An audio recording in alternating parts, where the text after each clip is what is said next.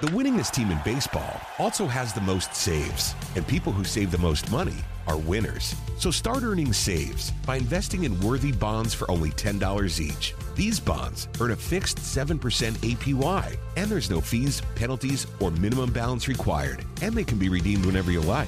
You can even round up everyday purchases to buy additional bonds. Go to worthybonds.com backslash save. That's worthybonds.com backslash save and save and win. Are you working? What kind of work do you do? This is the Punt and Pass Podcast. Touchdown, baby! Now, here are your hosts two time All American punter Drew Butler. Mark Richt would like Drew Butler to hit it a mile in the air. And he did. What a kick. And the SEC's career leader in touchdown passes and completions, Aaron Murray. Touchdown in stride as he crosses the goal line. Put it right on his hip. What a throw. Now, with the latest from around the SEC and the world of college football, it's the Punt and Pass Podcast. Get to the house, sideline, pylon, touchdown, and the dogs are on the board first. Victory is mine, yeah, surprisingly. I've been laying, waiting for your next mistake. I put in work and watch my status escalate. Cornballs get Welcome into the Punt and Pass podcast. Aaron, it is plan. I'm the better man, Thursday, crazy raw. Do my job January the 4th, blazing and the national championship game is just a couple of days away. We are doing a live call in podcast today. It's special, it's game week. So we're going to do exactly that. We have an awesome interview for all of our listeners later on in the show. We called up Coach Mike Bobo, the head coach of the Colorado State Rams, the former offensive coordinator at the University of Georgia, and we asked him a bunch of questions, especially about the big game this weekend. And we also recorded a couple other interviews. Danny Kanell, noted SEC hater, Twitter troll, Fox Sports One, Kanell and Bell podcast. He will be on the show later on this week. Laura Rutledge from SEC Network and ESPN, Paul Finebaum show. She will be on Punt and Pass this week. And then Sunday, before the big game, we had John Parker Wilson, former record setting Alabama quarterback, on the podcast to talk all things Alabama and Georgia. We are at Punt and Pass on Twitter and Instagram. Aaron is at Aaron Murray 11. I am at Drew Butler 13. And before we get started, and before we start taking phone calls, we have some big news. Tomorrow, Friday, January the 5th. Is that right? Is it January the 5th tomorrow?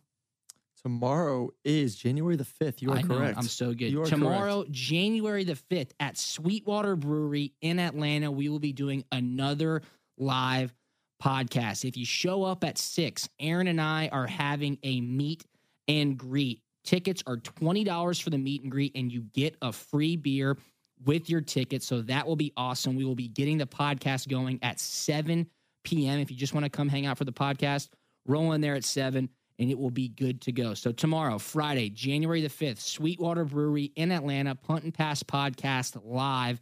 Meet and greet from 6 to 7, $20 with a free beer.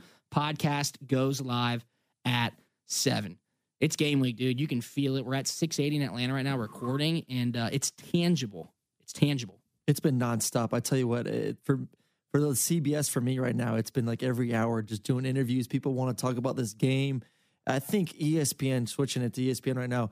They've done a tremendous job, and we've talked about this before in previous podcasts about just pumping this up for the past three months, getting the playoffs rolling, getting the excitement going. And I know it's two SEC teams. I know it's a Georgia, Alabama. I'm sure the majority of the country is probably pissed off about it, but I think they're still going to tune in and watch. It's- I think they've done such a great job promoting it, getting everyone ready to round up.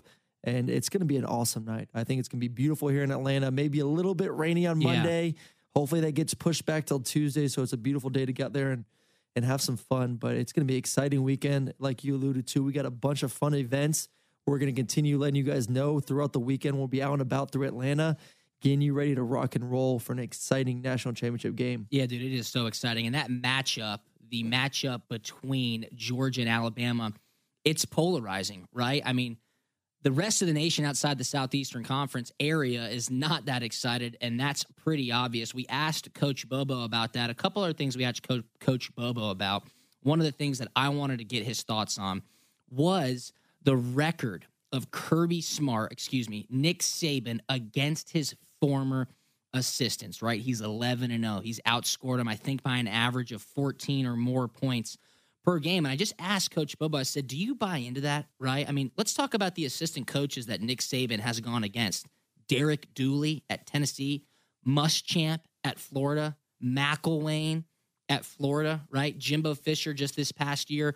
Kirby Smart and Georgia are by far the best team that he has had to play, Nick Saban has had to play, that is coached by one of his former assistants. Do you think it's just going to be some blowout because of that exact statistic? No, and like you said, that he has yet to face a team like this Georgia team in this stage. And like you said, he's faced Derek Dooley, Tennessee, Derek Dooley 0 3, Jim McElwain at Colorado State and Florida 0 3. Will Muschamp at Florida 0 2. Team Mark stunk. Dantonio, Michigan State 0 2, and Jimbo Fisher, Florida State 0 1. Not great football teams. And everyone wanted to talk about that Florida State game early in the season. And obviously, Florida State is just not that great of a football team. And it doesn't matter that you lost your quarterback, you still shouldn't be that bad. Even just losing Yeah. one position, even if it is the main position, eh, you can't be you can't have that big of a fall off. So by far the best team he'll be facing. I think Kirby Smart is a tremendous coach. I think he's been around Nick Saban long enough to understand what it's like to be in these type of games. I mean, he's coached in numerous Yeah. championship games, SEC championship games, national championship games, playoff games. He knows the schedule. He knows the media obligations between himself, his coaches, his players. He knows what to do in order to get these kids rest, to make sure they're focused, make sure they're ready to rock and roll. So this this may be the first one. You know, know, we're going to say the predictions for later on, maybe later in the week, but it's going to be a great game. I think it's going to be a very very close game. Uh, and but I think Kirby Smart, if anyone's capable of kind of getting, getting giving Nick Saban his first loss against an assistant, I think he is the one because he's a great coach and he has a damn good football team heading into this game. Absolutely. And, and if you hang on later on in the podcast and we play the Coach Bobo interview, he has a couple of really interesting things to say about that. Another thing that we asked Coach Bobo about, a hot topic on the Punt and Pass podcast really all season long, was the Jacob Eason saga. Okay, so listen to what Coach Bobo has to say there. And then also, Jake Fromm. Coach Bobo was talking about recruiting Jake Fromm, how special he was and how special he knew he was back in high school. So that was really, really cool to hear. How about his prediction, Aaron? His prediction of the big game. I tell you what, everyone's prediction of these games, though, it's you're going to hear some crazy stuff. You're going to hear guys. I think there's going to be a lot of going back and forth. I know for us, I think we're pretty set in our ways. I'm interested to see what you have to say about this game, but Yeah. I think there's going to be a lot of people saying one thing now, and as we get going on Saturday, they're going to be saying another thing, and then on Sunday another thing, and then on another thing on Monday.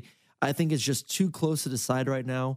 I think there's still a lot more to be done when it comes to breaking down, kind of analyzing what's going on. Is everyone how healthy is everyone? How's everyone feeling heading into this game? So it makes for good good debate, good conversation, and I think it's going to make for a great football game. So uh, it's going to be interesting to see everyone as you tune in. All these great guests we have over the next few days uh, to kind of hear their opinion to help you prep Yeah. and to see if you want to put some money on the line, see if your was- bets are right. I was just about to say that the the guests that we have this week for everyone and the insight that they give with their predictions really can help everyone formulate what exactly they think is going to go down on Monday night in Mercedes-Benz Stadium, Alabama against Georgia. Spread right now three and a half. Yeah, big you, money Do you think coming it's on You think it's going to flip at all? You think it's going to change as we get going? So it got up to You're, five. you're the Vegas man. you're it- better than me at it this got one. up to five. It started at four and a half. I thought it would go down from there. It went up. So a couple of guys, obviously, majority put some money on Alabama. With it going down to three and a half, I think big money got put on Georgia. I think some heavy hitters out in Vegas said, I think these are two evenly matched teams. And when you look at the statistics, they are two evenly matched teams. So why not buy the five points, right? Yes. A lot of money going in on Georgia. The spread is now down to three and a half. I think it could go lower than a field goal before kickoff. Obviously, a lot of times still, it's only Thursday afternoon. All right, let's go in with our first caller. Matt, how are you doing, sir? Welcome into the Punt and Pass podcast. Hey guys, I'm doing great. Calling from uh, Cincinnati, Ohio. All right, Georgia Cincinnati. Are you a, uh and, Bengals fan? Uh, I'm a Bengals follower, but uh, So many, so many dogs on the Bengals though, which is nice for you up there. yeah, I, uh, I've got the chance to meet AJ and guys like that, so it's been it's been pretty cool. But I appreciate you guys taking my call. Um, my thing was uh, I was watching this the game this weekend, and Kirk Herbstreit uh, talked about. You know, I asked Jake Fromm, uh, "When's the last time you were nervous during a game?" And he kind of sat there and was like, I really can't tell you the last time. And I and I'm sitting here like, wow, you've got to be kidding me. I mean, you know, I was a former college baseball player, and I could tell you how many big games I would have thrown in, and I was really nervous. You know, like I I wouldn't be lying if if uh, I said I wasn't nervous. And uh, it just amazes me. Like, what are your guys' thoughts on Jake and the way he's handled himself, and especially in big games like that? And the other thing was, uh, I think this weekend uh, for this game on Monday, I think down and distance is going to play a huge part, uh, especially with Alabama uh, making making their quarterback make throws uh, in key situations. Because I don't necessarily know if he can make those throws. He hasn't. You know, there's been games where he hasn't proven that he can do that. So that's kind of my thoughts. Well, I appreciate the call, Matt. And going to the first question about uh, Jake Fromm a little bit. And the one thing I've loved from day one is his preparation. I think your preparation, obviously for these guys, Sunday through Friday, just breeds excellence. Come Saturday, and he's a guy who who who loves the details. He loves working. He loves getting into the film room, grinding away, studying tape, understanding the game plan. And I think it showed this past week, especially versus Oklahoma, when he's able to get to the line of scrimmage, check play, sees an overload blitz from one side, checks a run play to the opposite, and we score a 40 yard touchdown. So those are just little examples of him knowing what he's doing, having the confidence in himself, and also these coaching staff and Chaney having the confidence in him to say, hey, listen, we're going to put this on you. We're going to put the offense on your back. We trust your preparation. We trust that you are the leader of this football team. Go out there and do your thing. Put us in the right situation to excel. And and I tell you what, when you're a confident kid and when you have the, the backing of your coaches, when you have the backing of your players, you go out there and you just play better football. And he's done a tremendous job all year, putting his guys in the right situation, done a great job of not turning it over, and also understanding that he doesn't have to do it all. He is probably the best tandem of backs or probably best trio of backs Yeah. in the country. And he is one of the best defenses in the country. If it's not there, check it down to one of your your your stud running backs. Let him make some yards. And if you don't get a ball, punt it away and let your defense go out there and do a great job for you as well. So I think he's done a great job understanding what's around him and not playing out of out of his character. So he's done a great job in that standpoint. And For Drew, I'll let you take the second question. Yeah, yeah. You know, when he was talking about not being nervous and, and telling Kirk Herbstreit, I can't remember the last time I've been nervous. I don't buy that. I'm sure he had butterflies in his stomach before the SEC championship game. I'm sure he had butterflies in his stomach before the Rose Bowl, and he most certainly will on Monday night against Alabama in the national championship game. But discipline breeds confidence, right, Aaron? Kirby Smart has these guys believing in the process, and Jake Fromm has bought into that process 100%. He takes care of business throughout the week to be prepared on game day. So I I agree with him. He's probably not nervous, but he definitely has butterfly because he knows he's doing what he loves and he knows he's doing what's important to him. So thanks for the call, Matt. That was a fantastic question. Next up, we're going to welcome Jordan into the Punt and Pass podcast. Jordan, we appreciate you holding. How's everything going? It's wonderful, guys. Go dogs. Yes, sir. Go what you got for us today? All right. I, basically, I just wanted to talk about DeAndre Swift and his impact on this national championship game. Felt like Oklahoma kind of kept him in check with some of the things that we were doing to him, and he's such a dynamic playmaker. I'm just wondering what you guys think Kirby's going to do to get him the ball on Monday.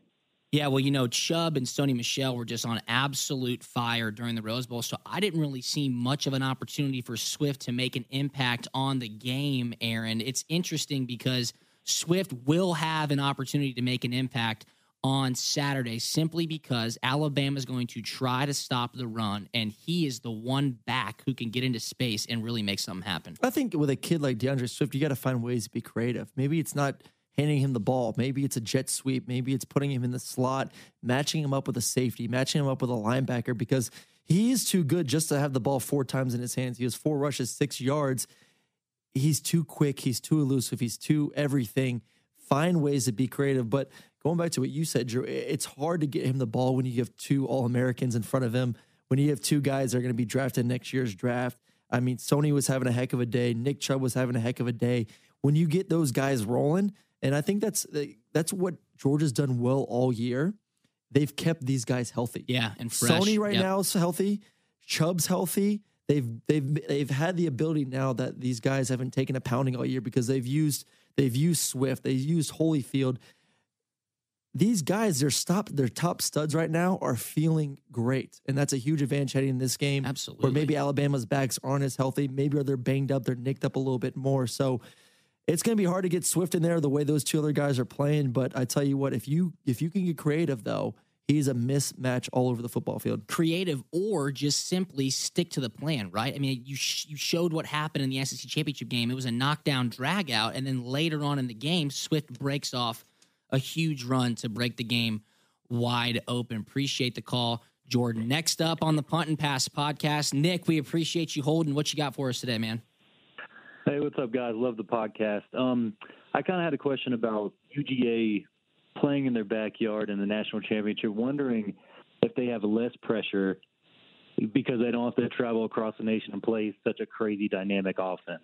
No, that's an SEC foe. What are y'all's thoughts? Yeah, Nick, that's a fantastic question. A lot has been said about Georgia really emptying the tank emotionally and physically last week in the Rose Bowl, one of the greatest college football games of all time. The one thing that can kind of level the playing field for them is only having to get on a bus and go to Atlanta, a place that they're familiar with, a place where they played a Right. huge game just a few weeks ago in the SEC championship. So you make a great point. The energy will be there, the familiarity will be there. If they had to get on a plane and say go to Glendale and play in Arizona, I would be extremely, extremely weary. But the best part is, Nick, is that each team has to be in Atlanta on Friday. They're going to be in hotels, and at that point, you normalize a game week and you take it from there. I disagree with the fact that these guys are a little worn out right now. I think they're Yeah. they, either emotional highs and lows of that game that they just played in Oklahoma.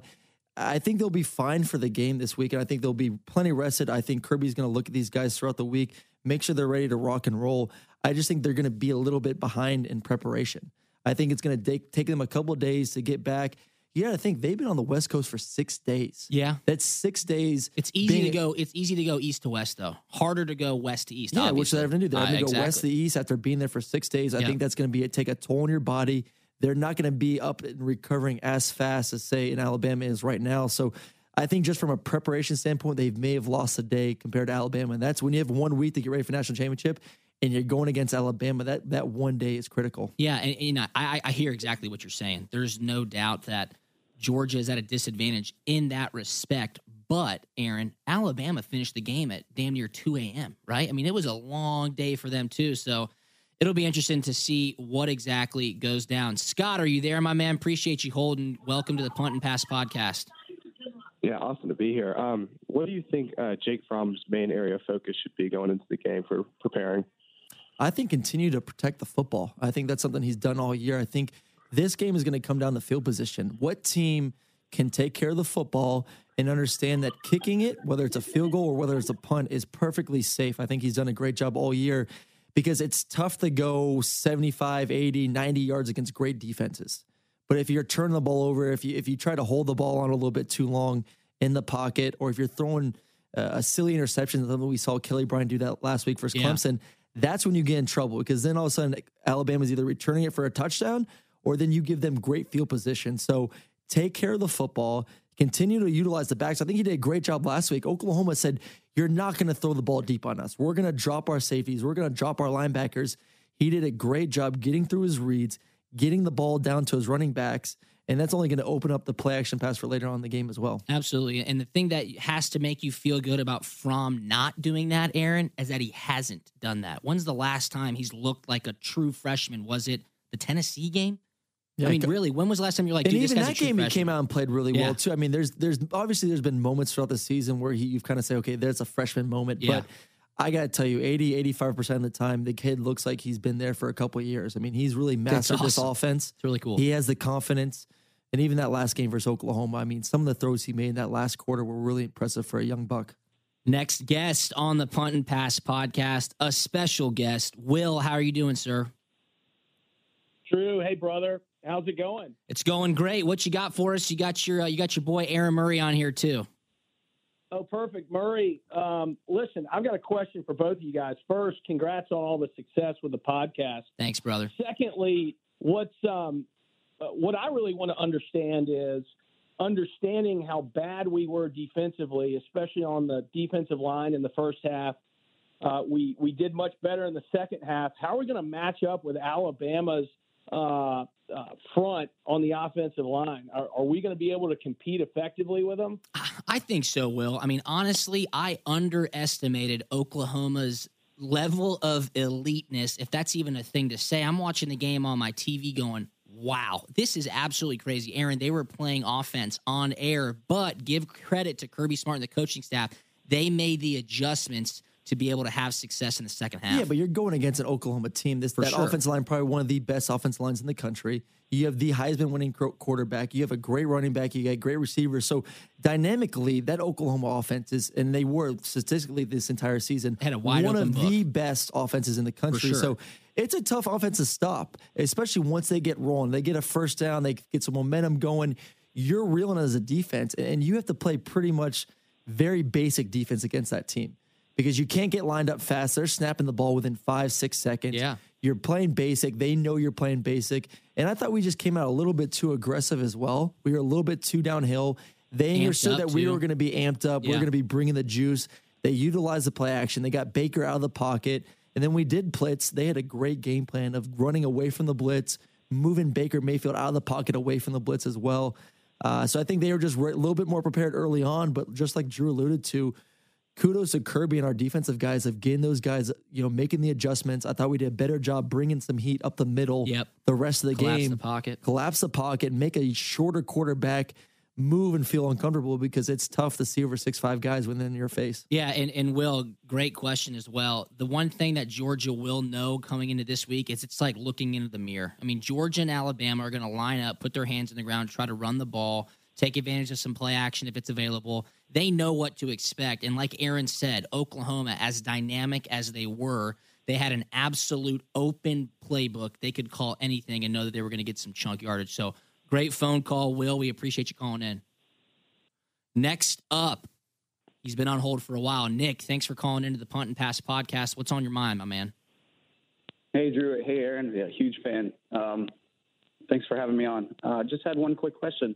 Um, just just to preface this, I was actually at the game.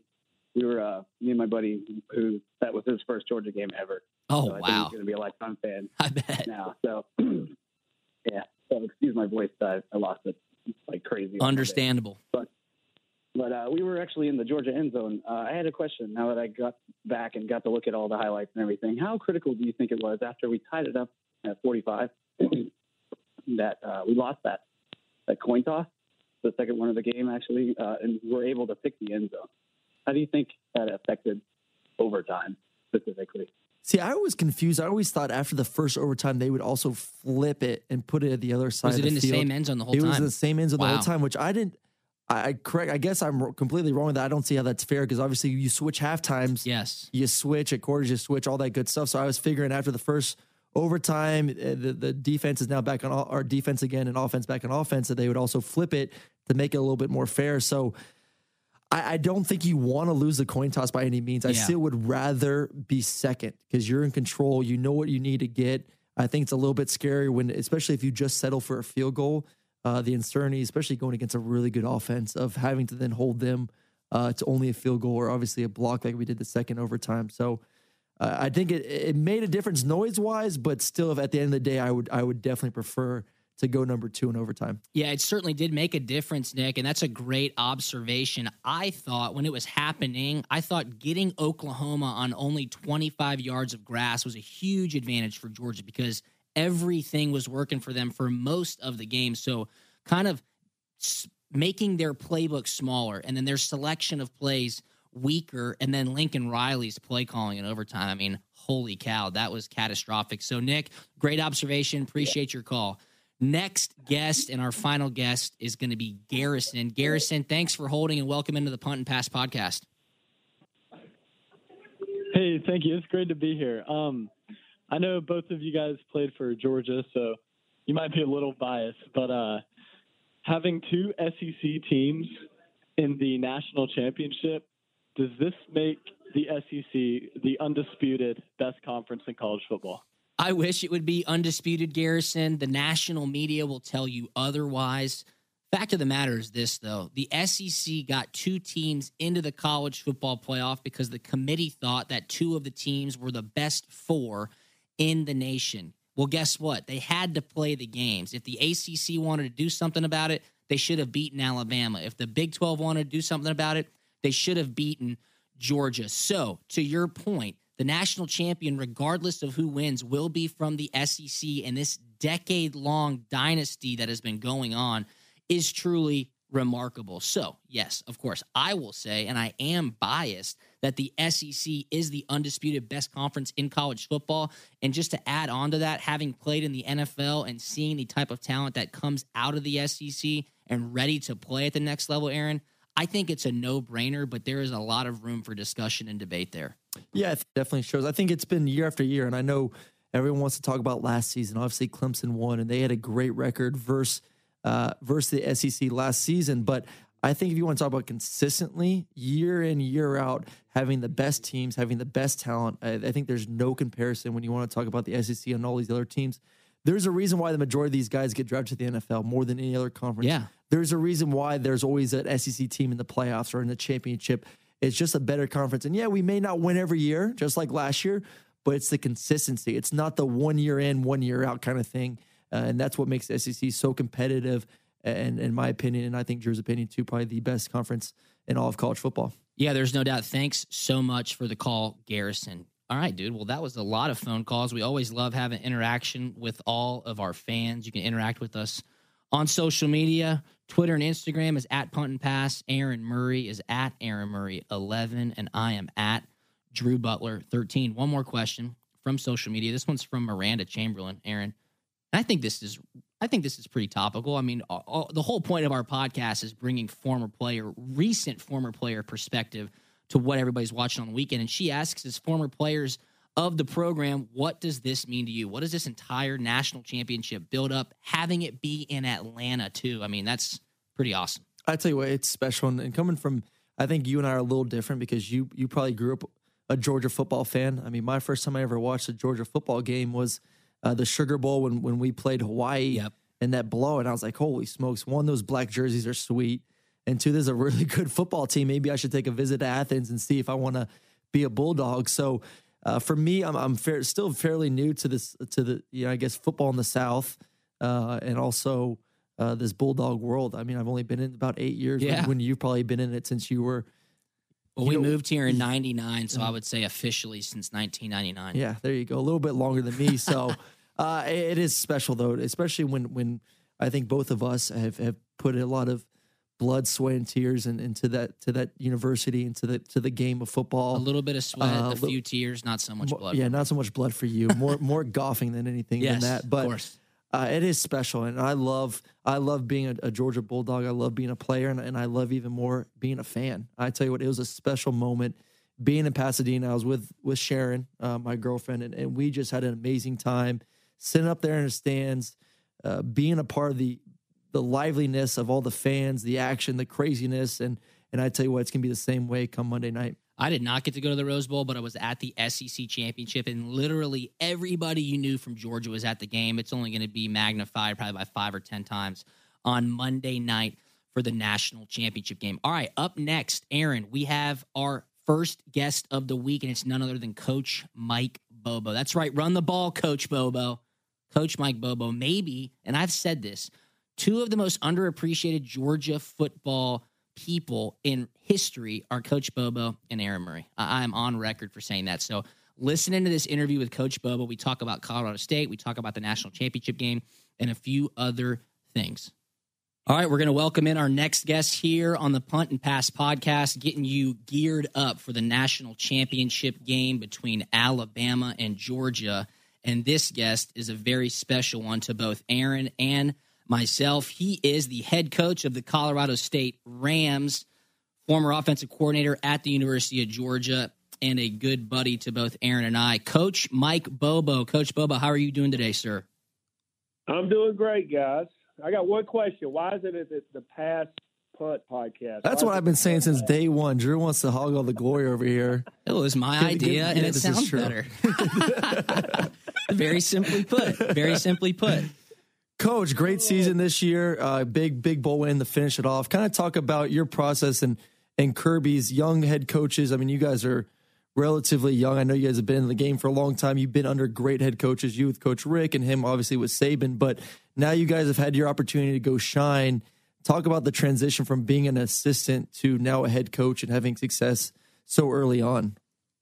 Well, first of all, that's why I love you, Murray, because you're always positive. Because we lost the bowl game, but in your eyes, we won. See, you, you, you I love it. Did you? oh, I thought that San Jose State game was not the bowl game, the forty-two to uh, fourteen. No, that was the last game. Last game of the season. I will finish off the last game of the season strong. Come on, Murray. Come on. Always positive, though. I got uh, your back, been, Bobo. Been, I know you do. It's been great. Uh, you know, obviously, it's a it's a huge transition going from a you know, position coach to an offensive coordinator, but then to an offensive coordinator to a head coach. Uh, you know, there's a lot of things that come across your desk. You're not just, you know, focusing on football. There's a lot of things that you've you've got to do as a head coach. But it's been fun. It's a learning experience. Uh, you know, been very fortunate, like you said, to to work under a, a really good man and good football coach and Mark Richt and and been around football my whole life. So it's something I've always wanted to do, uh, and I'm living in a great place in Fort Collins, Colorado, working for great people uh, here, and our school president and AD. It's it's a uh, it's an exciting time, and I know it's exciting for Kirby. Uh, you know, in his second year there and what he's done uh, at the University of Georgia. I know you know all three of us are alumni, and all three of us are proud of what's going on there. Coach, it's been a lot of fun following you out here in Atlanta, and a lot of people have a lot of interest in that Colorado State football program, not only because of you, but because of a couple of your assistant coaches. One of my favorite guys that I play with, Joe Cox, is on your coaching staff. Before I ask you about the national championship game, a lot was talked about that early signing period. Give me your thoughts, and I think it's good for the players, which is what matters most. Aaron was kind of on the dissenting opinion, saying it puts a little bit more onus on the coaches with the two separate signing periods. How did you guys handle it out west? Well, I'm gonna, I'm gonna be honest. It was uh, really didn't know how it would play out, uh, and there was a lot of pressure uh, there at the end because we played our bowl game on December 16th, and the signing day was on the 20th, so we missed a week on the road, about a week and a half, and missed an opportunity to host the weekend. But we were still able to sign 17 kids That's awesome. that I feel really good. I feel great about. Uh, I also feel great. I don't have to worry about losing them. If I had to hold on to these guys all the way to February, I would lose a few probably. I mean, last year I lost four uh, the night before signing day to three different SEC schools. So these 17 are locked in, and you know now we can kind of focus on the eight or nine that we've got left to to go recruit. Uh, so I like it. I wasn't really sure how I would like it, but I like it. Uh, you know, but it it does it puts a lot more pressure on coaches. You're you're you know it's ramped up two different times of the year now. Uh, you know, I think it's going to stick, but we'll see uh, as we move forward. Coach, kind of flip the script a little bit and talk a little post game action here. Jacob Eason, and it's been a huge discussion all year long. I know you recruited him back in the day, and and it's tough. It's tough when you're you're a kid going to a school. You're not only committing to a school, but you're committing to a coaching staff as well. Uh, then obviously the situation that happened the first game of the season, he goes down. Fromm has just been very dominant. It's hard to kind of change up at that point. What advice would you give him, and what do you think his decisions like right now with his family and, and what he's going to do next season?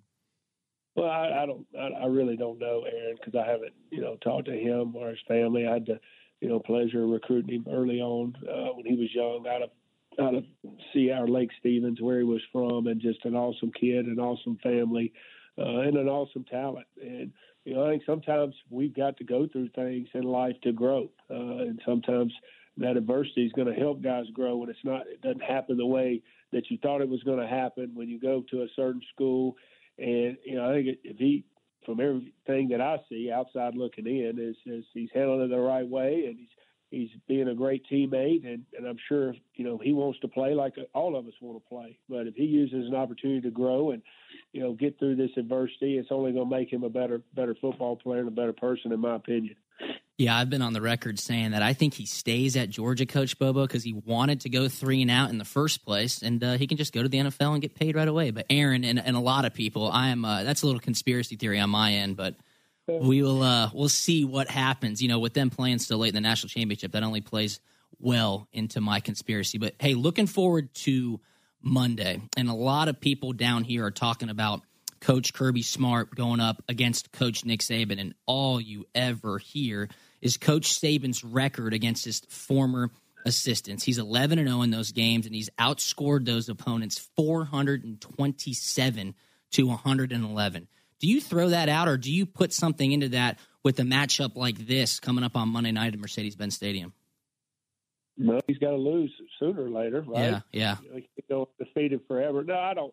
I, I don't think so. I don't think Kirby's looking at it like that way, or Coach Saban's either. I think both coaches are, you know, deep into game planning and trying to prepare their guys and get them as fresh as they can be, so they can go out and play fast and and and then, you know, play to their best abilities to to put their best foot forward and try to win the ball game. It's going to be a challenge, you know, for both teams. Both these teams are excellent football teams. They're very well coached both teams have uh, a lot of confidence and belief that they can go out and win. And you know, it's going to come down to a few plays like it always does, and then being able to handle, handle those critical moments in a game. Uh, you know, whether it's a momentum swing for you or one against you. But uh, you know, obviously, Coach Saban has a lot of experience being in those games, but so does so does so does Kirby. He wasn't the head coach, but he's been in a lot of these big football games and big moments. So I'm sure both coaching head coaches and coaching staffs are, are ready to go out and, and play the game.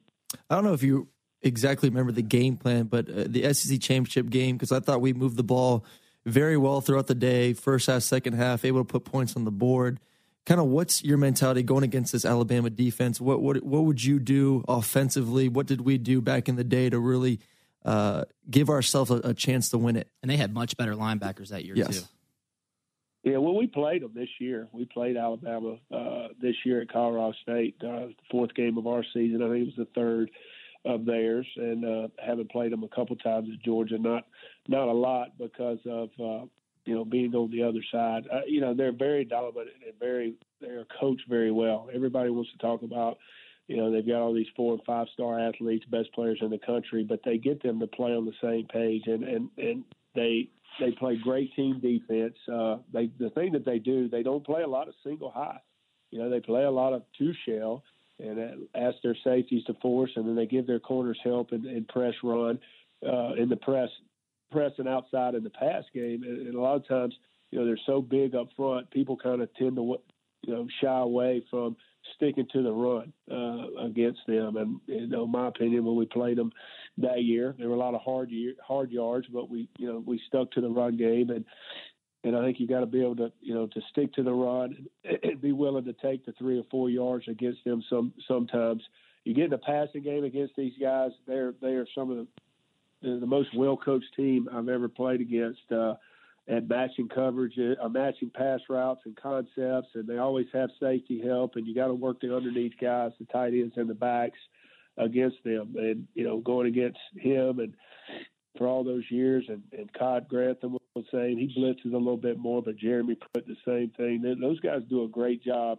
Uh, in the back end of coaching secondary play, uh, so it makes it hard to throw the ball. If you're getting, you know, trying to throw it, uh, you know, it can be uh, difficult for you as an offense. Yeah, when you have a player like Minkah Fitzpatrick kind of commanding that secondary and really the whole defense, I mean, why wouldn't you just play two shell and dare people to beat you that way? I think it's really funny, Coach Bobo, how Bill Belichick and Nick Saban get credited for this.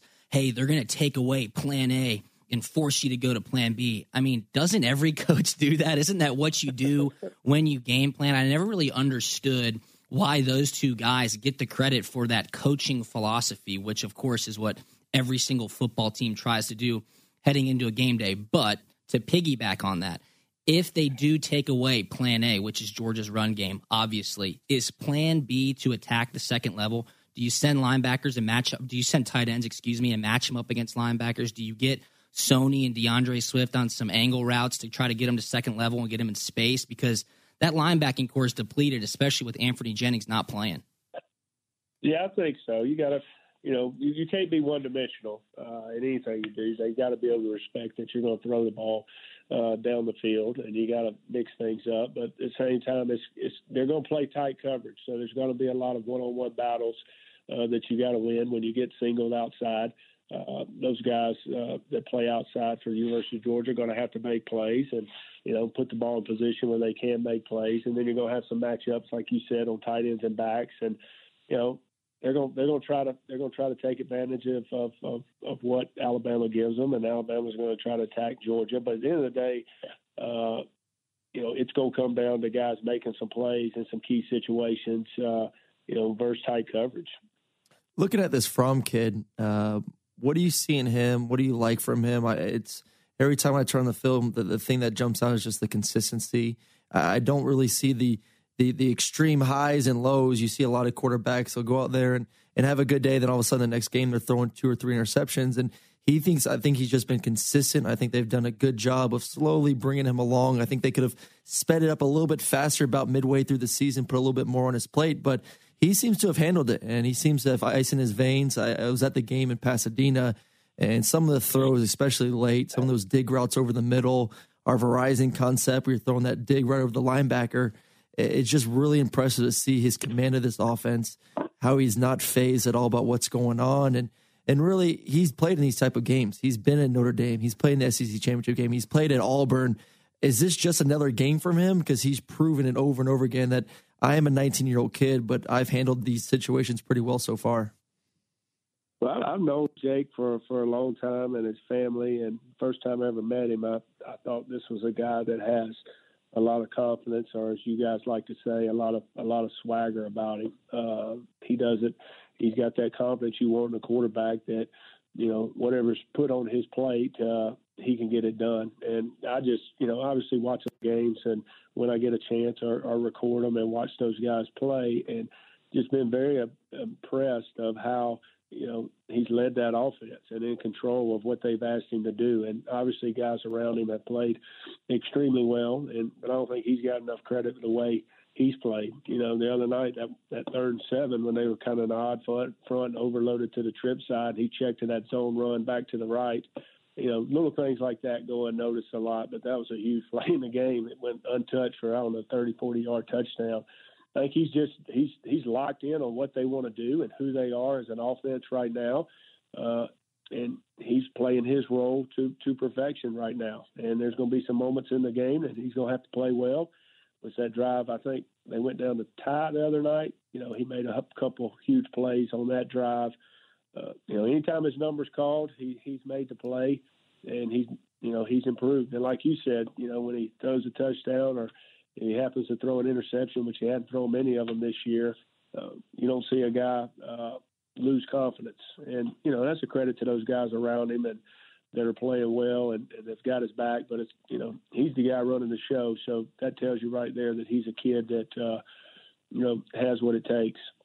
Coach, a couple more questions for you before we let you go before the SEC championship game and Georgia was matched up against Auburn, I kept saying, man, Auburn's got to be running out of gas. They were on an unbelievable run where they had beaten three top five teams in a month. Now they're coming into the SEC championship. They were a little bit banged up, and I said, I don't like the way this feels for Auburn. Now, Georgia, after last week and what they were able to accomplish in Pasadena with that unbelievable double overtime game, it kind of seems like that's the situation they're in. As a head coach, when you have to travel cross country, which you had to do a lot this year being in Colorado, and taking in those adrenaline pumping, insane emotional games, how do you get back to level? I think the one good thing for Georgia is is this is it, man. This is the national championship game. One game left, and I know they're going to be pumping recovery, rest, get in the film room. Do you think that's real? Because I do, and I think Aaron could attest to that, having played the game. Yeah, I mean it's it's it's definitely real, and that's one of the things as a head coach that you know you've got to be able to gauge your football team and you know what you know how they how they look and how they react when you go out and practice this week. You know, are we going to take anything off to make sure we're rested and, and ready to go, but at the same time getting prepared to play a play a great football team and uh, you know, and you don't want to ever mention that as a coach as an excuse because it's not an excuse. Like you said, it's we got one game, you know, to play for the national championship, and you know we're going to be ready. But that stuff does take its toll on. I think the good thing for you know Georgia and both teams that they're playing in Atlanta. You know, there's not a lot of travel to go to this national championship game. For they're sure. not having to get on. They're not having to get on a plane and travel. They're just going to ride down the road sixty something miles and stay in Atlanta. I think that's a huge advantage. Uh, you know, for Georgia. Uh, I mean, obviously the other team has a little bit more advantage of only playing in New Orleans, but Georgia going across the country and then coming back, and now for the championship game they only have to go to Atlanta. That's that's got to help. But the end of the day, both teams are tired. It's been a long season. I mean, these teams started practice back in you know the first of August. Some of them in July this year because they they they changed the count the camp calendar a little bit.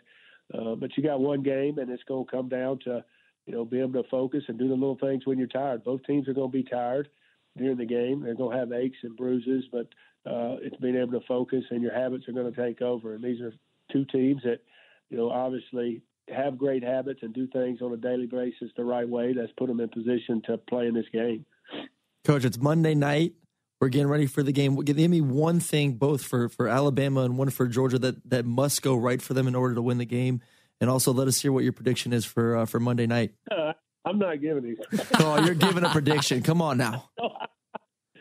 Uh, I'll give you a prediction there in a minute. But Alabama, I think they've got to get the passing game going a little bit. Uh, you know, they've got to be able to complete some balls. Uh, you know, and then you know the, the and then for Georgia, uh, you know, I think you got to be able to continue to try to have balance. Uh, you know, I think everybody wants you to hand the ball off to Nick and Sony every play, but it doesn't work like that. You got to be able to have balance and keep them honest. And then Georgia also, uh, you know, when Alabama does pass, they, probably their best play sometimes is Hurts just running. You know, running with the football is their best run play. Sometimes he he he makes so many huge plays uh, with his legs, but. Uh, you know, I think Georgia being balanced and, and containing Hurts, and then then Alabama, you know, having to complete some balls. I, I don't have a prediction in the game. The prediction I would is you'll probably have some gel in your hair. Listen, I'm gonna be on the sideline with ESPN, so I got to yeah. be looking fresh for the game. You, will you, be you, you or Tebow and who, who can have the most gel in their hair. there you go. Game. Who has the tightest shirt? Hey, who has the most gel? I told Aaron if the dogs win, I feel bad for him because that number 11 jersey will never ever be associated with Aaron Murray again. oh, did Murray wear 11? Yeah, isn't that yeah, wild? It's crazy. I totally forgot about that one too. Unbelievable. Hey, I might Coach. have to bring it out and wear it at the game on the sidelines. yeah, you really should. Coach, we really appreciate your time, man, and thanks for joining us here on the Punt and Pass podcast. Good luck next season. I'm sure we'll talk to you before then. All right, guys. Happy New Year. Talk to y'all soon. See, See you, Coach. All right, that was Coach Mike Bobo. Huge thanks for him coming on to the podcast this week, taking a little bit of time out of his busy schedule to talk Colorado State, to talk about Aaron's hair gel, to talk mm-hmm. about the national championship game. So what a week we have planned, Aaron. Again, tomorrow night at Sweetwater Brewery in Atlanta. Come hang out with Aaron and I. We're doing a live podcast from 6 to 7 p.m. will be a meet and greet. 20 bucks will get you a free beer and time to hang out with Aaron, hang out with myself, get some pictures, get some autographs, and then we will get rocking at 7 p.m. If you just want to come at 7, pull on in there, come hang out, and we can do all of that. Anything on the way out, my man? You excited for a big weekend? I'm excited, man. I'm going to try to get some sleep tonight. I got, like you said, a lot of fun events coming up this weekend, and the game's going to be awesome. Luckily, my boss is giving us, I believe, Monday off. Okay. And, and don't what about show, Tuesday? Don't have to show up till Tuesday till noon. So he okay. He knows what's up. Will Matthews knows that. I think pretty much the entire city of Atlanta is going to be shut down, getting ready oh to rock. Maybe get a little. The weather is permitting a little flag football game Monday morning. Oh, just to get the just to get the flowing. juices flowing. Don't get hurt get a couple beers, play a little football. Okay. And then head to the game and have some fun. Now you're going to be on ESPN actually, maybe, sideline. Maybe minus the beer since I have to actually work the game. I can't be a fan this you're time. working ESPN sideline, working correct? at ESPN sideline, and so we don't know what channel yet. It's going to be so they'll have an uh, obviously the main simulcast. Yeah, the simulcast. I'll be on the Georgia sim- Georgia simulcast station. So if you want to see me get my opinion of the game in game, I'll be doing it and having some fun. Awesome. All right, that's the Thursday episode of the Punt and Pass podcast. Check back tomorrow. Come out to Sweetwater, holler at us, get us on social media, and we'll have an episode every day up until Sunday. For Aaron, I'm Drew. See you.